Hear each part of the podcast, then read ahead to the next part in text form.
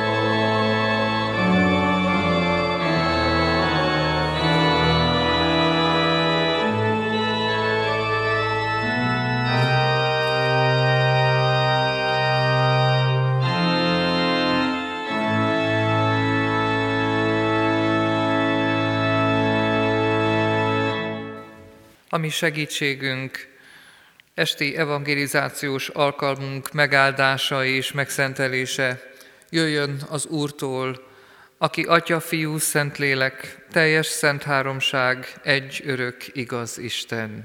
Ámen. Szeretett testvéreim, emeljük fel szívünket Urunkhoz, és csendesedjünk el imádságra. Hálás szívvel áldunk és magasztalunk téged, Urunk Jézus Krisztus, ezen az estén is, és köszönjük neked, hogy miközben a nap leszáll és elcsendesedik ez a világ, egyik kedves énekünkre gondolva eszünkbe juthatnak a gondolatok, hogy máshol a világnak másik táján lassan ébrednek, és új szívvel és új ajakkal dicsérnek téged. Köszönjük, hogy ez különleges csodája ennek a világ mindenségnek, hogy mindig van valaki, aki ébren van és a te nevedet magasztalja. És köszönjük, hogy mi is úgy fejezhetjük be ezt a napot, hogy előtte megállunk szent színed előtt, hogy elcsendesedhetünk, hogy kiönthetjük szívünket, hogy hálát adhatunk megtartó szeretetedért. Urunk, látod, hogy milyen napnak vagyunk a vége felé, Tudod, hogy kinek milyen terhe, kinek milyen küzdelme volt. Te látod, hogy milyen feladatot sikerült elvégeznünk, mi az, ami még elvégezetlenül nagy részt előttünk áll. Olyan jó úgy csendesedni el előtted, hogy minden a te áldott kezedben van. Te igazgatott sorsunkat, te áldod meg minden dolgunkat, amelyben tőled áldást kérhetünk. És köszönjük neked, Urunk, hogy ami elvégezetlenül maradt, azt is ráthagyhatjuk, hogy majd kegyelmedben bízva folytassuk, és a Te nagy neved dicsőségét keresve befejezzük, amit elkezdtünk. Köszönjük az imént énekel csodálatos imádság gondolatait. Hálát adunk, hogy mi is hittel valhatjuk együtt a gyülekezet közösségében, hogy Téged szeretnénk, Urunk, királyá koronázni szívünkben és hittel valljuk, várjuk azt az időt, amikor dicsőségedet, királyságodat, uralkodásod teljes valóságát, nem csak lelkileg, nem csak a magunk életének bizonyos szakaszaiban, nem csak meghallgatott imádságokban élhetjük meg, hanem annak teljes valóságában, láthatóságában, kézzel foghatóságában. Köszönjük, hogy ígéretedet megtartod és eljössz. Könyörgünk, készítsd a szívünket a veled való találkozásra, és alázattal könyörgünk, hogy ez a mostani este is, úgy, ahogyan minden egyes istentiszteleti alkalom, vagy éppen csendes szentírás, tanulmányozás, családilag vagy egyénileg, hadd legyen ez is veled való találkozás. Szent lelked így áldj meg és vezess, és légy közöttünk, Urunk, kérünk. Ámen. Hallgassuk meg, kedves testvérek, a mai esti igénket, amit a 14. Zsoltárból olvasok fel. Így hangzik az ige szakasz. A karmesternek, Dávidé. Azt gondolja magában a bolond, hogy nincs Isten. Romlottak és utálatosak tetteik, senki sem tesz jót. Az Úr letekint a mennyből az emberekre, hogy lássa, van-e köztük értelmes, aki keresi Istent. Minnyájan elfordultak tőle, egyaránt megromlottak, senki sem tesz jót, egyetlen ember sem.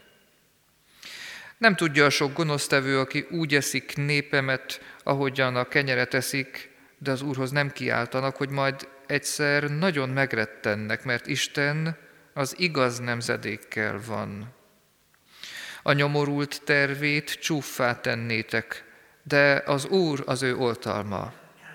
Bár csak eljönne a Sionról Izrael szabadulása, amikor az Úr jóra fordítja népes sorsát, újjong majd Jákób, és örül Izrael. Ámen. Foglaljuk el helyünket.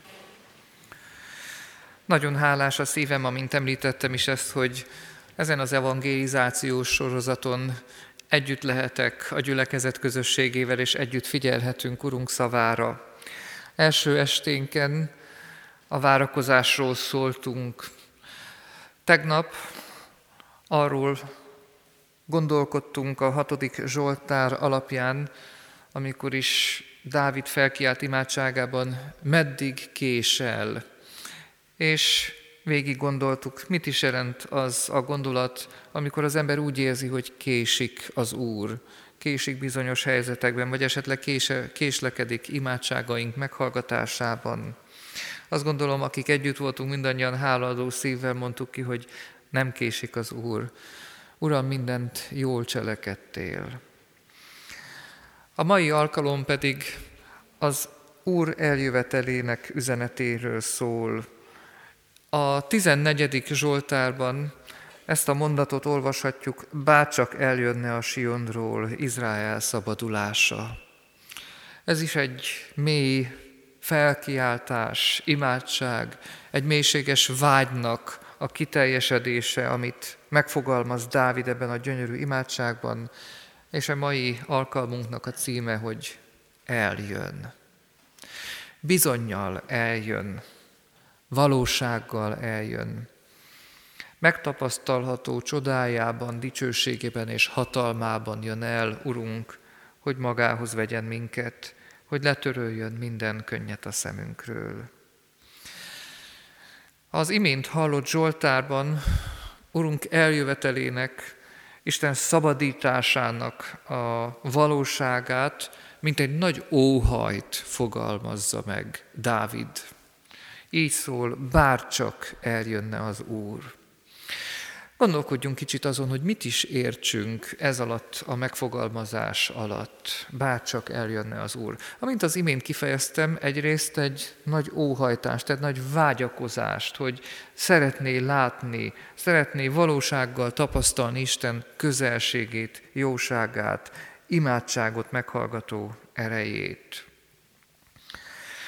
Bárcsak eljönne Simonról Izrael szabadulása, megfogalmazódik másodszor ebben a gondolatban az is, hogy szabadítást vár.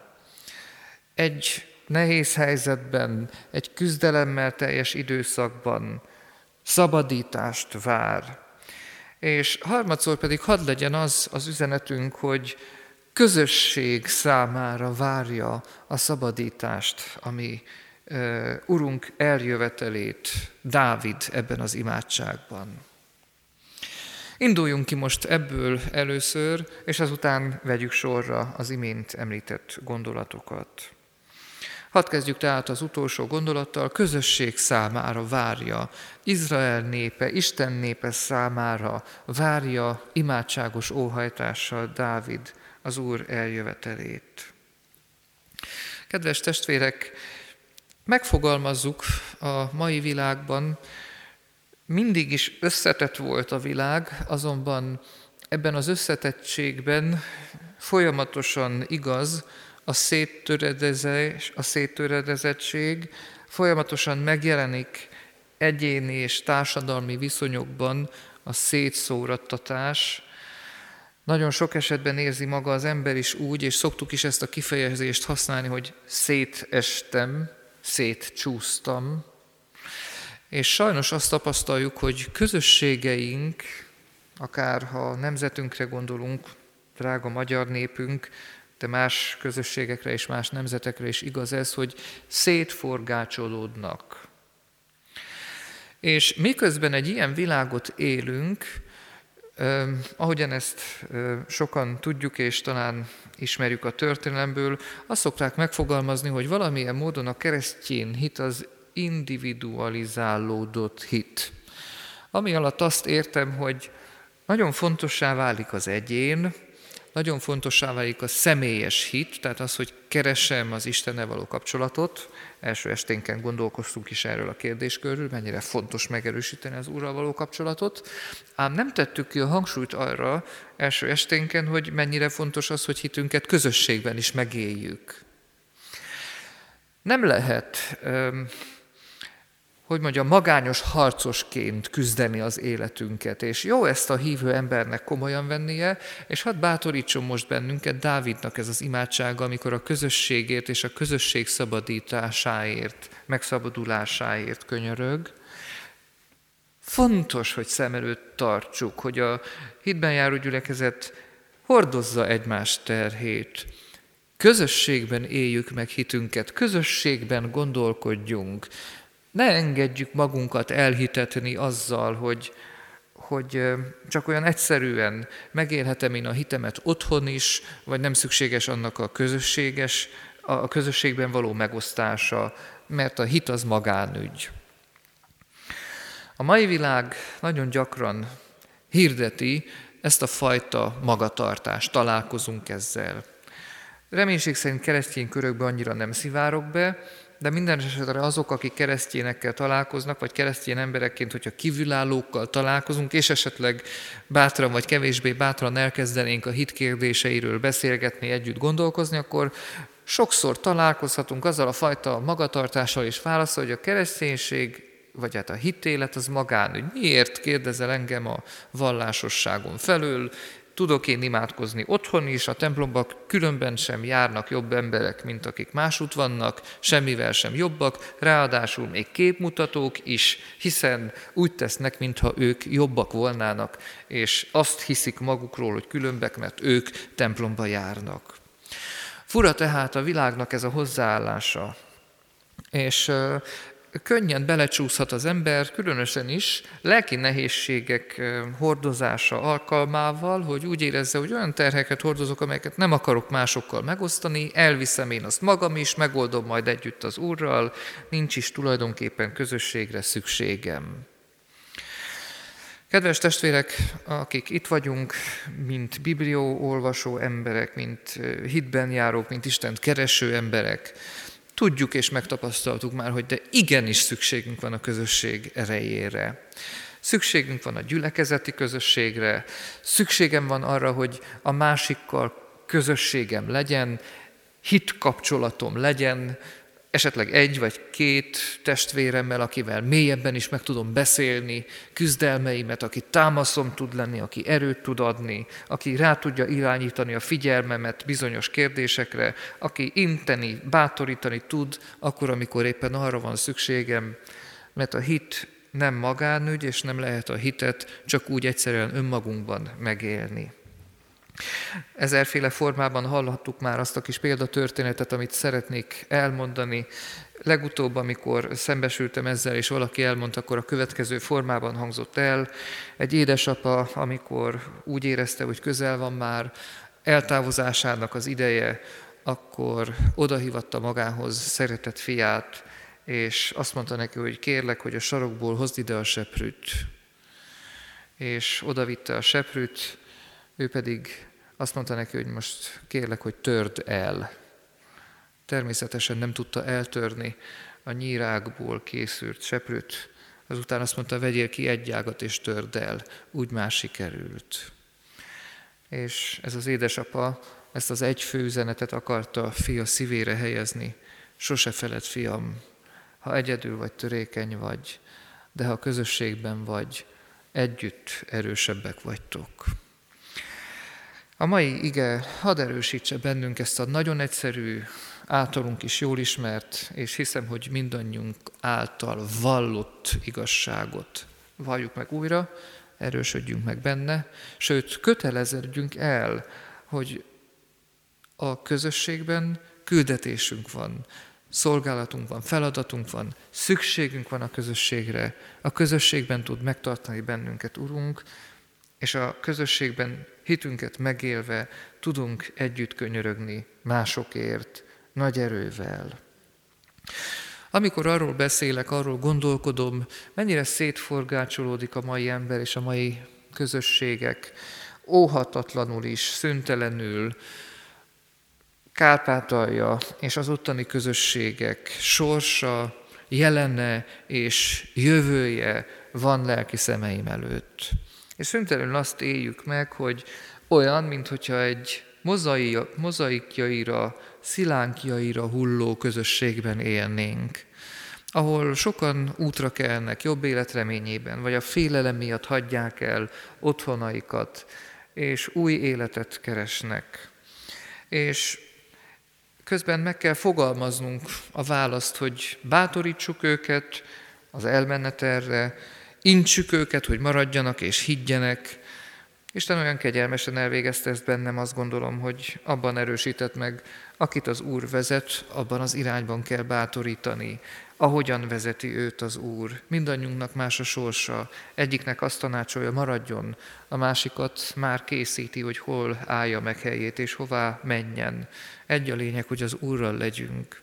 Minden esetre ezeket a gondolatokat azért emelem most föl, és hozom ide kedves testvéreim elé, hogy így kérjem, akár, ha úgy is mondhatnám, az ottani közössége követeként, most itt lévén Kecskeméten, kérjük kedves imádságaitokat, kedves testvéreim, azért, hogy a mi közösségünk közösség maradhasson ott, hogy a mi közösségeink ne hújjanak szét, hogy helyt tudjunk állni, Isten nagyságos tetteit tudjuk hirdetni, hogy ne forgácsolódjunk, ne hújjunk mozaikjainkra, szilánkjainkra, és ami maradt, azt építeni tudjuk, tudva, hogy eljön az Úr.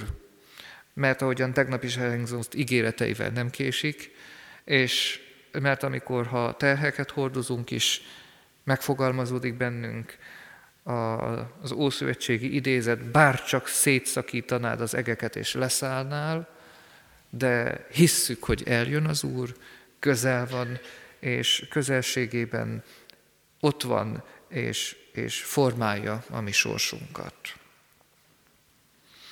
Szabadulást vár a közösség számára Dávid. Ez a második gondolatunk. Szabadulást és közösség számára várja a szabadulást. Mert egyébként Isten nem csak az egyénben gondolkozik. Ha a mi Urunk Jézus Krisztus példáját látjuk, akkor látjuk őt úgy, mint aki lehajol az egy emberhez, és foglalkozik az egyel is, ugyanazzal a különleges, szerény, de teljesen odaadó szeretettel, mint a közösséggel is, de a közösséggel is.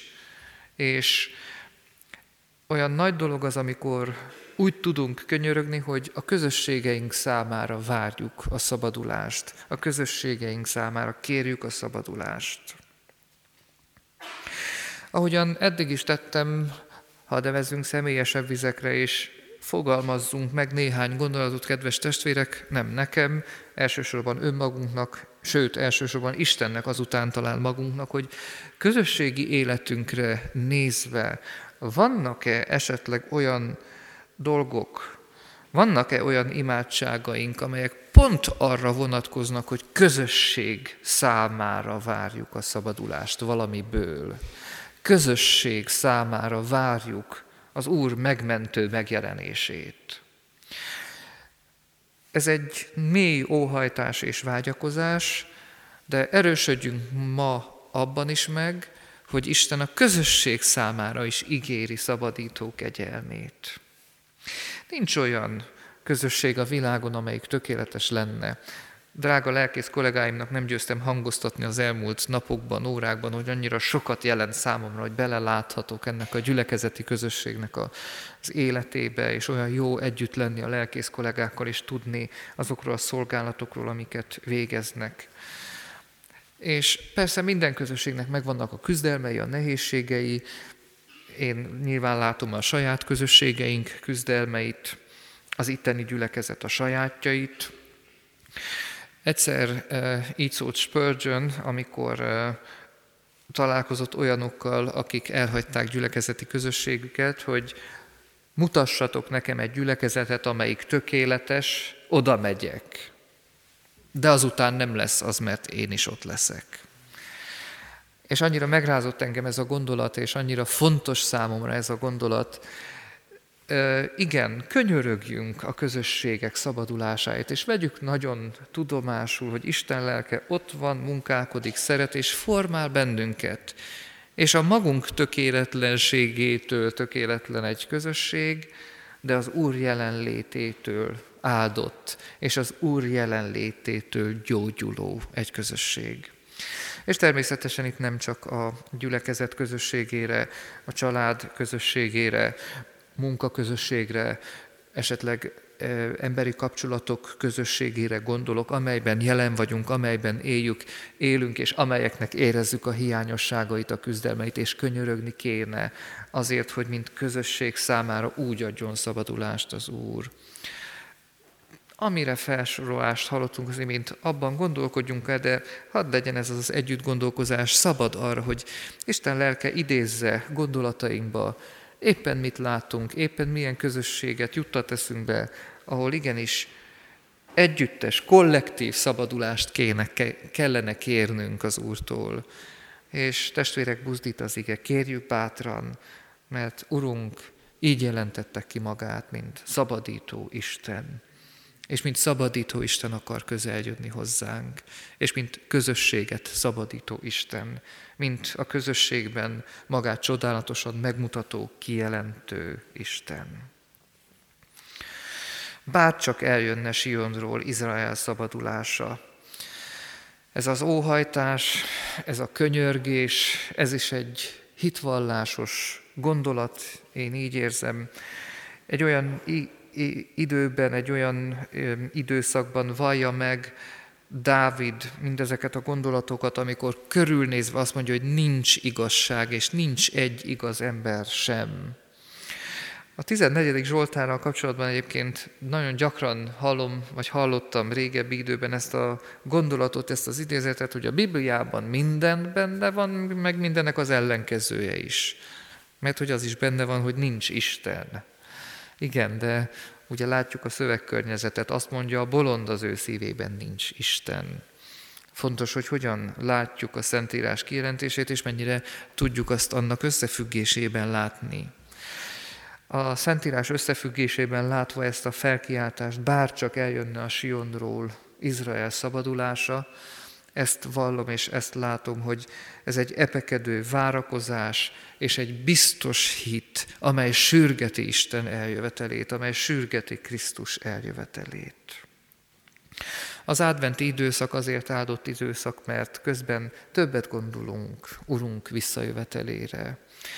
Arra való időszak is, hogy az ember számot vessen magával, végig gondolja élete sorát, végig gondolja éppen a pillanatnyi életszakaszokat, mulasztásait, tennivalóit, és ezeket mind-mind oda vigye Isten elé. És hitvallásos szívvel mondja, vallja, várja, hogy jöjj, Uram, várlak téged.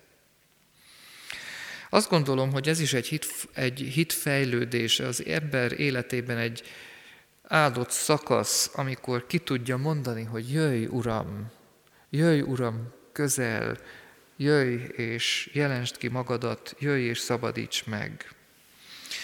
Kedves testvérek, kik tudják ezt kimondani? Csak azok, akik nagyon nehéz szenvedéseket hordoznak, és úgy gondolják, hogy nehéz már, és elhordozhatatlan már a szenvedésnek a terhe, és könnyebb lenne, ha visszajönne az Úr, és ezért eljutnak addig, hogy azt mondják, jöjj Uram, nem bírom tovább. Nem gondolom. Úgy vallom, hogy a hitben járó ember, miközben földi életét éli, aközben ahogyan jobban megismeri az Urat, és ahogyan az Úr elvezeti őt a mélyebb Isten ismeretre, egyre inkább bizalommal tudja várni őt. Amikor utoljára Úrunk visszajöveteléről együtt gondolkoztam és beszélgettünk a kártésokkal, akkor nagyon őszintén hangoztak el a gondolatok ezzel kapcsolatban, és a következő gondolatot fogalmazta meg egy nagyon nyílt szívű és őszinte fiatal, hogy igen, szeretem az Urat és várjuk őt, értem is ennek tanítását, de hogy is van ez? Én még fiatal vagyok, én még szeretnék élni ezen a világon. Én még annyi mindent szeretnék látni ebből a világból. Persze, várjuk, de most? Vagy hogy is van ez? Mit is jelent ma várni az Urat? Hogyan várjam én őt? Sürgessem az eljövetelét, még én élni szeretnék. Azt gondolom, kedves testvérek, hogy ez a nagyon nyílt megfogalmazás eleven bevág, és a felnőtt számára is kihívást jelent. Válaszoljuk csak meg. Válaszoljuk csak meg, mit jelent ez, hogy én várom az én Uram eljövetelét. Mert lehet, hogy még élni szeretnénk, és még, még, még itt akarjuk ezen a földön élni az életünket, és nem azt várjuk, hogy ő véget vessen ennek a világnak. A várakozást és az ő eljövetelét én magamnak úgy fogalmaztam meg, hogy a vele való kapcsolatban számomra ez azt jelenti, hogy minden nap várom őt. És miközben minden nap várom, nem a világ végét várom, és nem azt, hogy eljöjjön a szószoros értelmében, valahol azt is. De hogy tisztázzam ezt a kérdést, és ezzel hadd is be is fejezzük majd gondolatainkat. Számomra ez azt jelenti, kedves testvérek, hogy nem mint egy lineáris idős síkon várom azt, amikor ő eljön. Itt a kezdőpont, és ma is eltelt egy nap, és ma is, és ma is, és ma is, és aztán majd egy ponton ő elérkezik. Az első keresztény gyülekezet Krisztus várása az a napi Krisztus várás. Tehát minden nap várom őt, és minden nap ma várom. Minden nap egy új Krisztus várás napja. És őt várni az azt jelenti, várom az ő kijelentését, várom az ő bűnbocsánatát ma, örvendező szívvel várom és kérem, hogy jöjjön el, és miközben várom, hogy egyébként is kijelentse magát, természetes részévé válik az is, hogy várom a vele való találkozást is, amelyet nem tudok, hogy mikor következik be, de minden napom olyan nap, amelyben őt várom, és ilyen formában is várom. Pál is megfogalmazza ezt egyik levelében, amikor így szól, hogy közelebb van ma hozzátok az üdvösség napja, mint mikor hívők kélettetek. Természetes, hogy az idő lineáris folytatásában is igaz, hogy várjuk őt vissza, és minden nappal közelebb vagyunk eljöveteléhez. Ám Krisztus eljövetele azt is jelenti, hogy ma várom őt, hogy kijelentse magát, és ma várom azt, hogy gyógyítson. Ma mondom ki az ige szavával és Dávid őszinte várakozásával együtt, bárcsak eljönne az Úr. Ma várom az ő szabadulását, az ő szabadító kegyelmi szabadítását, és ma várom, ahogyan erről első gondolatunkban beszéltünk, hogy a közösség számára, amelynek tagja vagyok, amelynek terhét hordozom, amelynek hiányosságait látom, amelybe beletartozom, a közösség számára is jelentsen szabadulást az ő eljövetele. Könyörögjünk tehát ezért, legyenek ezek a gondolatok bennünk, és várjuk őt hálás szívvel, kedves testvérek. Közel van az Úr ígérete szerint. Ámen. Most pedig folytassuk fennállva imádsággal együttlétünket. Úr Jézus Krisztus, köszönjük, hogy világosan, egyértelműen jelentett ki drága igétben a mennyei Atya üzenetét. Köszönjük, hogy egyértelműen jelentett ki a bűnből való szabadulás csodáját, egyértelműen beszélsz arról, ahogyan a te népedet szeretnéd megszabadítani Köszönjük ezt a megrendítő imádságot, amelyet az imént hallhattunk, és amiről együtt gondolkozunk. Ahogyan Dávid látva maga körül a gonoszságot, bizakodó szívvel kiált, bárcsak eljönne az Úr, bárcsak eljönne Izrael szabadítása. Alázattal kérünk, jöjj közel hozzánk szabadító kegyelmeddel. Lásd meg, Urunk, életünk szükségeit, lásd meg küzdelmeinket.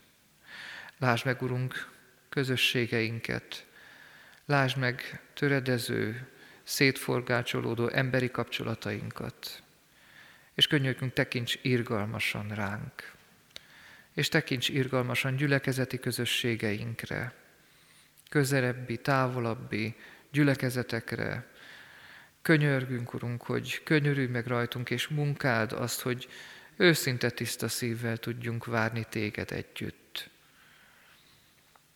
Hálát adunk, hogy eljöveteled ígérete reménységet is szül. Reménységet jelent a nehézségek közepette, bátorítást a csüggedezésben. Légy áldott hű, Urunk, hogy ezt a reménységet adni akarod nekünk is. Arra szeretnénk kérni, végezd el bennünk, hogy a közösség iránti felelősségünk, felelősség érzetünk mélyebb legyen, őszintébb legyen, teljesebb legyen. Urunk, annyi érdektelenséggel, annyi felelősséget lerázó magatartással találkozunk a mostani világban. Alázattal kérünk, ahogyan tanítottál, úgy imádkozva, hogy küldj, Urunk, aratókat a Te aratásodba, mert az aratnivaló sok, de a munkás kevés. És kérünk, készíts bennünket eljöveteledre.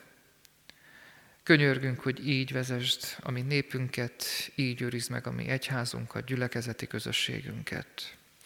Együtt könyörgünk, hogy legyen áldásod ezen a közösségen is, amelyben olyan sokféleképpen mutatod meg jelenlétedet, szeretetedet, hűségedet, írgalmadat, szabadító kegyelmedet.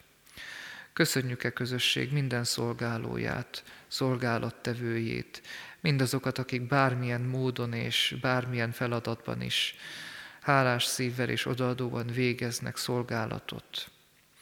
Köszönjük mindazokat, akiket szolgálatra indítasz, és Urunk, könyörgünk azokért, akik bármilyen módon a Te várásodban, eljöveteled várásában esetleg megfáradtak, vagy a szolgálatban megfáradtak. Kérünk, hogy áldott, megelevenítő lelked hozzon megújulást az ilyenek számára. Együtt könyörgünk azért, hogy adj látószemeket, nyitott füleket, nyitott szíveket, hogy meglássuk a másikat, hogy mint közösség úgy tudjunk gondot viselni a másikra.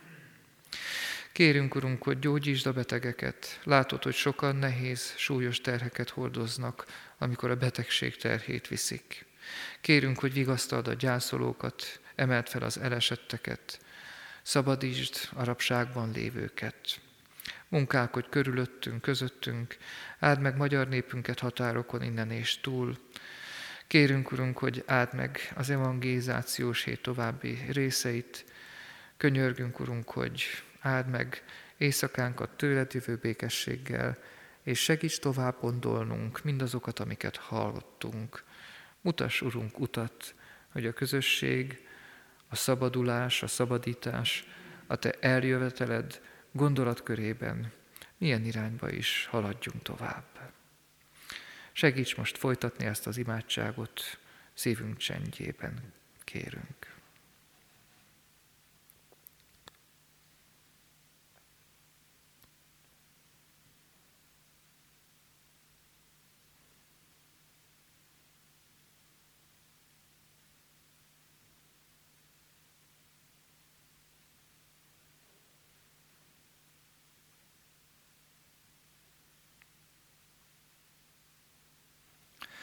Köszönjük, Urunk, hogy meghallgattál. Ámen. Most mondjuk el együtt az Úrtól tanult imádságot. Mi, Atyánk, aki a mennyekben vagy, szenteltessék meg a Te neved, jöjjön el a Te országod, legyen meg a Te akaratod, amint a mennyben, úgy a földön is. Minden napi kenyerünket add meg nekünk ma, és bocsásd meg védkeinket, miképpen mi is megbocsátunk az ellenünk védkezőknek, és ne vigy minket kísértésbe, de szabadíts meg a gonosztól, mert tiéd az ország, a hatalom és a dicsőség, mind örökké. Ámen. Most pedig végezetül kérjük Urunk áldását. Hadd hangozzék, ami Urunk áldása, a jelenések könyve jól ismert áldott szavaiból. Így szól az, aki ezekről bizonyságot tesz. Bizony, hamar eljövök. Ámen. Jöjj, Uram Jézus! Az Úr Jézus kegyelme legyen minnyájatokkal. Ámen. Foglaljuk el helyünket, és hallgassuk meg a hirdetéseket. Hirdetem a gyülekezetnek, hogy csütörtökön, pénteken és szombaton este ugyanígy 17 órakor ezen a helyen folytatjuk az adventi evangelizációs sorozatot. Holnaptól egy új ige hirdető lesz közöttünk, Édes Árpád, református lelkész, aki nem a Kiskunhalasi, hanem felvidékről érkezik hozzánk. Hirdetem a testvéretnek, hogy vasárnap az úrasztalát megterítjük, Szeretettel várjuk mindegyik templomunkba, mindegyik imaházunkba vagy istentiszteleti helyünkre a testvéreket urvacsorázni.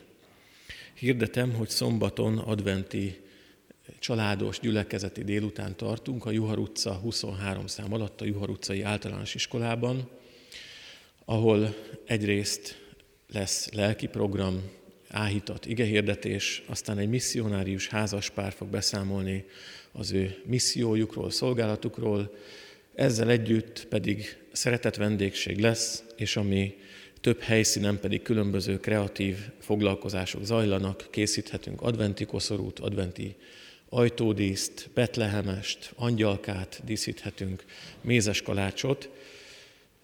Szeretettel várjuk oda a testvéreket. Végül, de nem utolsó sorban szeretném megköszönni Zsoltnak, nagy tisztelt úrnak a ma esti ige hirdetést is, ma esti szolgálatot, de egyben köszönjük a hétfőkeddi szolgálatot. Azt is köszönjük, hogy ilyen messziről, Kárpátaljáról eljöttél ide, hogy ilyen sok időre jöttél el közénk. Köszönjük az ide szánt időt, készülést, szívedet, lelkedet, és kívánunk lelkészi szolgálatodra, magánéletedre, a szeretteidre is Isten áldását, sok örömöt, jót, és egyben a Kecskeméti Református Egyházközség nevében is szeretettel köszöntjük az ottani testvéreket, gyülekezeteket, magyar közösséget, és minden kedves ismerősödet. Én még Zsoltot meg fogom hívni családom nevében magunkhoz vacsorára. A feleségem is egyébként évfolyamtársa volt Zsoltnak, mint vallástanár, úgyhogy mi meg folytatjuk a beszélgetést, de még visszaadnám a szót Zsoltnak, hogy folytassa ő is a bemutatkozást, egy kicsit magáról, szolgálatáról beszéljen. Aki itt volt hétfőn és kedden, már hallhatta az első két részt, most jön a befejező rész, aki pedig nem hallotta, talán most valamit meg ismerhet Zsoltból, szolgálatából, a mindennapjaiból ezáltal. Még egyszer nagyon köszönjük a szolgálatot, és Isten áldjon minden jóval. A hirdetések keretében elhangzó rövid gondolatokat ma is azzal szeretném kezdeni, azzal kezdem, hogy hálásan megköszönöm kedves testvéreimnek, hogy együtt lehettünk, különösen a kedves lelkész kollégáknak, akik meghívtak, hogy, hogy együtt legyünk ezen az alkalmon. Különös öröm számomra, hogyan ezt megpróbáltam elmondani, és talán érzik is a kedves testvérek, hogy itt lehetek, és hogy együtt állhatunk az Úr elé. Hétfőn szűrtéről, tegnap kedden Tiszasalamonról szóltam egy néhány mondatot személyes vonatkozásokkal is, ma pedig a Bátfai Református Egyházközségről szeretnék röviden szólni, miközben a magam életéről is mondok egy néhány eddig el nem hangzott gondolatot. Hálás vagyok azért, hogy a két nagyobb bacska, tehát olyan 540 főt számláló szűrtei, valamint Tisza Salamoni közösség mellett, egyik is, másik is olyan 540 főt számlál, egy piciny közösségben is szolgálhatok, a Bátfai Református Egyházközségben, amely Kárpátalja egyik legkisebb gyülekezete, összesen 58 fővel. Tudjuk is azt, kedves testvérek, hogy általában a templomlátogatási statisztikák a kicsi gyülekezetekben mutatnak jól, hiszen amikor 58 emberből 12, 15 vagy 20 jelen van, ez már közelíti lassan az 50 százalékot is adott esetben. Hát Istennek hála, hogy ennyire kitartó és hűséges a bátfai református egyházközség, nek az a tíz családja, akikből egyébként gyakorlatilag szinte minden családból részt vesznek Isten tiszteleten vasárnaponként. Ez a kis közösség, a Bátfai Református Egyházközség egy nagyon régi református gyülekezet, az összes többi gyülekezettel együtt, sohasem számlált olyan nagy létszámot, legjobb esetben is talán 150 főt számlálhatott Bátfa, mint református lakosságot. Ám történelmileg nagyon jelentős ez a kis község, mégpedig azért, mert a talán mások által is jól ismert Páróci horvát család Pálóci Horváth Mária, Pálóci Horváth Simon, akiknek egyébként teljes hagyatéka a Sárospataki kollégiumra szállt eltávozásukat követően, és még elhalálozásuk esztendejében, vagy az azt követőjében 1768-ban szobrot is állítottak, illetve először is emlék obeliszket a Sárospataki kollégiummal szemben, majd pedig Pálóci Horváth Mária és Simon szobrát is fölállították. Nos, ők nagy odaadással igyekeztek a kicsi gyülekezeteket ellátni, fenntartani. Pálaci Horváth Mária saját vagyonából egyház megyei, sőt egyház kerületi közgyűlések lebonyolítását finanszírozta. Ezek mellett lelkészi lakást, parókiákat tartott fenn, iskolákat tartott fenn, és vagyonából maga körül minden esztendőben 12 leányt nevelt, háziasszonyságra varni tanított, főzni tanított, tehát Lórántfi Zsuzsánnához hasonlítható az ő nagyon hűséges helytállása, azon kívül pedig a legjobb diákokat, vagy a legjobb diákok közül kettőt saját költségén tanítatott évente a Sárospataki református kollégiumban. Szóval csodálatos az a hagyaték, és csodálatos az a ragyogás, amely még mindig érezhető ennek a kisközségnek az életén, illetve református közösségünkön. Annál is inkább, mert hagyatéka szerint a Bátfai Református templom alatt kiépített kriptában nyugszanak földi hamvai, mint Pálóci Horváth Simonnak, mint pedig Pálóci Horváth Máriának. Ők azok egyébként, akikről a Különös Házasság című regény szól, legalábbis Pálóci Horváth Máriáról, és a regényben emlegetett Butler gróf pedig a szomszédos Palágykomoróci református egyházközség templom kriptájában nyugszik. Tehát történelmi helyek ezek a helyek és hadd meg azt az örömömet még a Bátfai Református Egyházközséggel kapcsolatban a kedves testvéreimmel, hogy 2018-as esztendőben egy nagy vágyakozásunk teljesült be. Mióta szolgálatomat 2005-től Bátfán végzem, kedves gyülekezeti tagunk, híres Erzsike néni mindig azt kérdezte, hogy tiszteletes. Mikor jön már el az az idő, hogy mi a pálóci horvátoknak emléket állítunk. Meg fogom én azt érni. És mondtam, hogy drága Erzsike néni, küzdünk, remélünk, hiszünk, és végtelenül hálás a szívem, amikor az ünnepi istentisztelet alkalmával azt tudtam mondani, hogy van itt közöttünk egy kedves gyülekezeti tag, aki számtalanszor fölteszte ezt a kérdést, és így szóltam, drága Erzsike néni, elértük. Mit értünk el? Létrehoztunk egy 1864-ben épített magtárból egy picin közösségi házat a magyar kormány támogatásával pályázati rendszeren keresztül. És ez a kicsiny közösségi ház, a Pálóci Horvát Közösségi Ház nevet kapta, valamint elhelyeztünk egy márványtáblát a ház falán, amely Pálóci Horvát családnak állít emléket. Ha Isten éltet bennünket, abban bízom, hogy nem csak emlékeinkben élünk még majd ott Kárpátalján, akár Bátfán, vagy az összes többi közösségben, hanem hiszem, hogy Isten életet és reménységet készít nekünk nehéz és zivataros időkben is.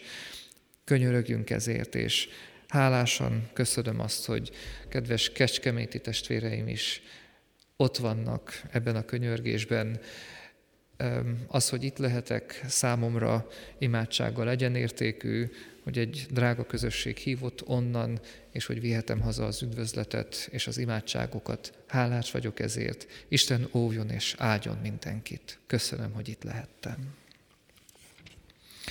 Most pedig, kedves testvérek, Visszatérve az ige gondolataihoz, énekeljük a hetünk énekét, a 367. dicséretet zárásképpen. Emeljük Jézushoz szemünk, hiszen jön már királyi győztesünk, közel van eljövetelének az ideje, az Úr közel. Erősítsen bennünket ez, énekeljük imádságos szívvel a 367. dicséretet végig. thank you